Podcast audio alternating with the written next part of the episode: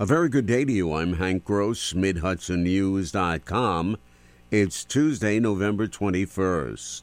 The news today brought to you by the Galleria at Crystal Run.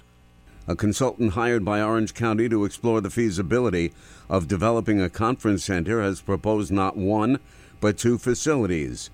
County Economic Development Director Stephen Gross told the Education and Economic Development Committee of the county legislature they would have different uses. One would be a multi-purpose conference center uh, that can hold various events. It would be a large modular facility. Trade shows, gatherings, corporate events have the ability to take down, put up walls as needed.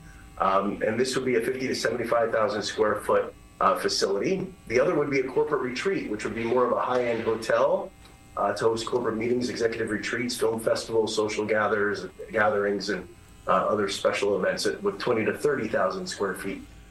Potential locations for the facilities include the town of Wallkill, Newburgh, Woodbury Common area, Stewart Airport, the town of Goshen, Tuxedo, and a site in Maybrook. The Orange County Legislature Committee, tasked with collecting information about a county IT contract with Star CIO, has concluded its second day of testimony. Appearing before the committee on Monday were fellow legislators Ramos, Paduch, Tortel, and Anagnostakis, as well as Alicia D'Amico, the county director of operations, Harry Porr, deputy county executive, and Rick Golden, the county attorney. Golden told committee members that the contract and both amendments were all legal. He said the agreements met all county ethics requirements and were in full compliance with state law and county policy. I look at the legality of these contracts. I don't, you know, that's what I deal with. I deal with the facts and the law. I don't deal with the administration of the contracts. I don't deal with whether or not we might be able to get a better deal.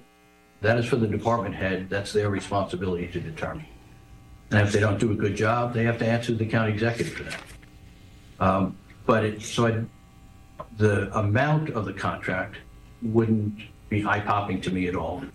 Many of legislator Kevin Hines' questions focused on Star CIO's billing. He pointed out that the company had a contract for $65,000 but had billed more than $130,000 before the First Amendment was put in place. A few hours after the second round of testimony from Orange County officials regarding a no bid contract for a consulting IT company this year, the Personnel Committee of the County Legislature named a permanent IT chief. Glenn Marchi has been Commissioner for Information Services for Dutchess County Government since 2016. His prior experience includes as a programmer, system analyst, certified project management professional, manager and or director level positions at Mercy College and IBM. He says his expertise includes cybersecurity and data analysis. County Executive Steven Neuhaus appointed Marchi, subject to confirmation by the full county legislature. More news right after this. Find over 100 retailers allowing you to spend hours shopping safely at the Galleria at Crystal Run. Enjoy the big brands and the diverse selection of family owned stores all in one location. The Galleria at Crystal Run offers dining options for everyone with Fuji 110 Grill, Allen's Mediterranean Grill, and Peru Cuisine. Discover the Mid Hudson Valley's premier shopping, dining, and entertainment destination the Galleria at Crystal Run. For more information, follow us on Instagram, Facebook, or visit GalleriaCrystalRun.com. A startup company is looking into a new method of fracking for methane gas, and Catskill Mountain Keeper has put up a red warning flag. The new proposal would frack with carbon dioxide instead of water to get more methane gas out of the ground. Dr. Kathy Nolan, Mountain Keeper's senior research director, said her organization is skeptical of the proposal. Whether it's uh, injecting CO2 in order to do fracking itself, or whether you're trying to sequester the CO2 under the ground, uh, the problem is that those uh, high pressure, large volume uh, activities have been shown around the world to cause earthquakes not something that we want happening near the New York City water supply or any water supply. Several years ago, New York banned high pressure water fracking to harvest natural gas, although it allows methane gas to be piped in from out of state to power plants including CPV in Wawayanda and Cricket Valley in Dover. State Controller Thomas DiNapoli has named Dutchess County Controller Robin Lois as the State Deputy Controller of Local Government and School Accountability. Hours after that announcement was made, Dutchess County Executive Bill O'Neil appointed Greg Pulver as County Controller, effective the end of this year. He's currently chairman of the county legislature.